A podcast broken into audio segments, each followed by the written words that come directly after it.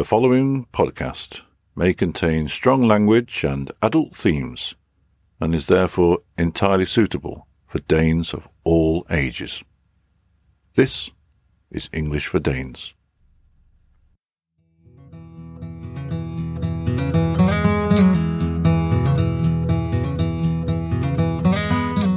Daisies blooming, sundress swaying in the breeze. Can't stop staring.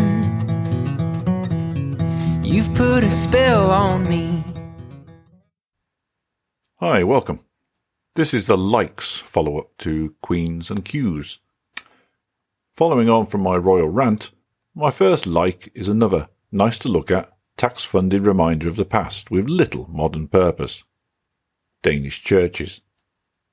These strikingly picturesque white medieval churches, with walled churchyards and the Dannebrog proudly flying from the tower, are a godsend for the Danish countryside. Inside, they're pleasingly simple, or, on the Isle of Møn, have wonderfully entertaining drawings. Each church has a beautifully maintained churchyard. Older British churchyards have their own charm, overgrown with broken gravestones scattered around. But if you're going for orderly, tidy, and cared for, Danish graveyards are hugely impressive. Even if we believe news reports that old people in Denmark aren't looked after too well in retirement homes, take comfort in the fact that you'll be looked after very well when you're dead. I must admit one example of my genuine stupidity before I knew differently, and based on my visits to Danish graveyards, I was surprised how popular the name Fred was in Denmark. Churches are one place you can avoid the delights of Danish queuing etiquette, except at Christmas, Easter, and the confirmation season. I'm not a regular churchgoer at all. Another reason I feel so well integrated here. We've squeezed into the church near our summer house at Christmas. I've checked out the English church by Kastellet. God, that was dull. And we were, for a time, regular at our local church when they served spaghetti bolognese. My dad was a Methodist minister. One Easter, soon after I moved to Denmark, I discovered there was a Methodist church with a service in English just down the road. Why not? I thought. I turned up a little early and sat in a pew, the wooden benches, opposite the only other people there a middle aged white couple. Gradually, more and more people arrived, all West African. Oh no, I thought. This was not because of any deep set racism. It was because I've been to many church services in the past, and I know that Africans, well, they tend to really get into it. And it didn't take them long. The minister, also African, gave his welcome. Every sentence, I kid you not, was greeted with a Hallelujah from the congregation. Then it was time for the first hymn. The congregation didn't just stand, they erupted. Tambourines came out, and folks danced around, feeling the power of Jesus, eyes closed, arms spread high. I sat there nervously smiling, one hand clapping my thigh. The other couple opposite looked just as uncomfortable. The sermon came. Time to relax he gave us the Easter story. Died for our sins, hallelujah. Laid in a tomb, hallelujah. On the third day they rolled away the stone, hallelujah. The tomb was empty, hallelujah. Christ had risen, hallelujah. And how did they feel when they saw that Christ had risen? In the same way the American soldiers felt when they found Saddam Hussein. Hallelujah! You what? Hallelujah! Sorry, what? You're saying the equivalent of Jesus returning from the dead is a dictator being found in a hole? Brilliant! Barking mad, but brilliant. Anyway, the congregation obviously thought this was a perfectly valid comparison, and hallelujahed their way to the end. Hope to see you again, the minister said warmly as I left. Yes. There are two things about the Danish church I'm not so thrilled about. As I strongly believe the state and church should be entirely separate, I'm no fan of church tax. But it doesn't particularly bother me either. It's optional, and as immaculately maintained churches and churchyards aren't cheap, and most Danes seem quite happy to continue paying their church tax. Fair enough. The other church related dislike is the Danish confirmation season. Jesus Christ. Kids in suits and white dresses being showered in cash, then getting a day off school to spend it, all in the name of Christianity, is one simplistic way of looking at it. Then we can have a milder version that considers the fact that some choose to avoid the church element and purely see it as a coming of age celebration, or just a reason for a party and a pile of cash. My problem with Danish confirmations has always been the excessive money connected with a church thing. And isn't it a little young for a coming of age celebration? Last night, the voice of reason, the wife, sat me down, looked at me sympathetically, and explained a few things. She said it's a tradition that goes far back when kids would leave home earlier to work and money was given to help them in their new start. Okay, that makes sense. But aren't the church to blame for letting the excess get out of hand? Do you blame the church for the excessive commercialization at Christmas? Yeah, also fair point. So today, I feel less condemning about Danish confirmation. Less. But it's still pretty obscene that this year the average family spent 33,000 kroner on clothes, presents, and parties, with the average confirmee receiving 31,000 in gifts from family and friends. To partly explain why I feel this way, bear in mind that in the UK, only the kids of regular churchgoers get confirmed, and rather than a party and cash, they receive a Bible saying, Welcome to the church. I know, my dad gave me one. Here's another like, and this time with no but. As I've mentioned, I love history, as everyone should, and I do love castles. Thank the Lord for royals. My family love nothing more than when I announce on holiday, Oh, there's a castle nearby, as if this wasn't already planned. They know I'll be dragging them up a hill, then waiting around while Dad gets all excited reading about its strategic importance and defensive structures. I'm not interested in the insides, the old furniture, etc. It's all about the walls, the things I could build with my Lego. Anyway, Danish castles.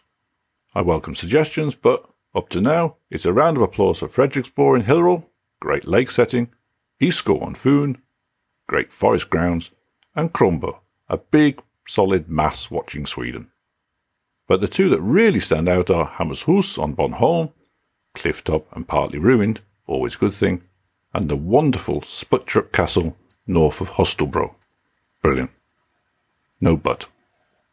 The third and final like today is your flag, the Dannebrog. And you clearly like it too. A lot. It is everywhere.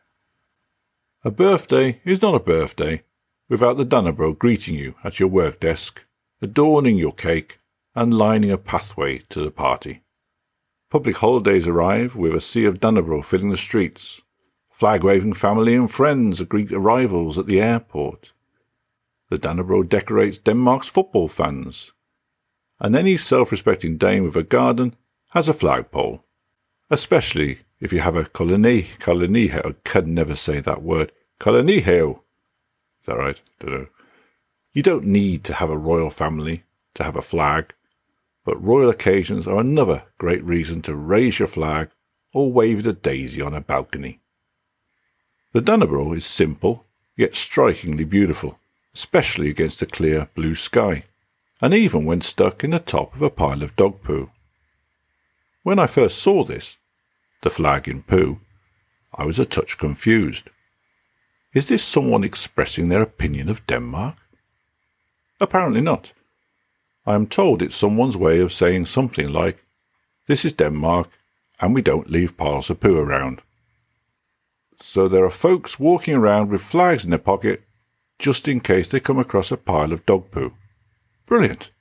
Who are these people? I want one. The Dannebrog also naturally appears on clothing. Not so much as the Norwegian flag does. Does Norway produce any clothing without their flag on? And why do Norwegian couples always dress the same? They always wear identical jackets. I like Norwegians. Christine is half Norwegian, but unfortunately doesn't have an amusing accent. We visited family a few times. Norway's landscape is certainly more attractive than Denmark, and the speed limit is so low it's as if the Norwegians are saying, You will bloody well appreciate our scenery. Some family came to visit a few months back. They texted to ask what they could bring that Denmark was lacking. Oil, I replied. Anyway, Danes love their flag, and it doesn't seem to have been claimed by nationalists. Ours has. You don't often see the English flag. It's only at England football matches that people feel they can show it off without being accused of being racist. It's called the George Cross, a red cross on a white background. The Union Jack, the one that lined the streets at the Queen's funeral, represents all the countries of the United Kingdom. This you will see in tourist shops and flying from palaces, but you won't see it many other places. Certainly not on birthday cakes. I think I should throw in a worth remembering here, as Danes seem quite confused about the UK. Bear with me. Three countries make up Great Britain England, Scotland, and Wales. Great Britain is usually shortened to Britain. It's not so great anymore either. The UK, United Kingdom, is these three countries plus Northern Ireland. So four countries England, Scotland, Wales, and Northern Ireland. The island of Ireland, different spelling, yes, that's confusing, is divided in two. I won't get into history and politics now, but will say that Northern Ireland is pretty much half Catholic and half Protestant. To be simplistic, the Catholics would prefer to join the rest of Ireland. The Protestants would want to stay in the UK. You may have heard about the troubles in Northern Ireland. So when Danes refer to "Store Britannian," they logically think of Great Britain and ignore Northern Ireland. You may have noticed that I typically refer to myself as British rather than English. This is because I associate myself with the UK as a whole. We don't have a word like United Kingdom. People from Scotland will typically say they are Scottish.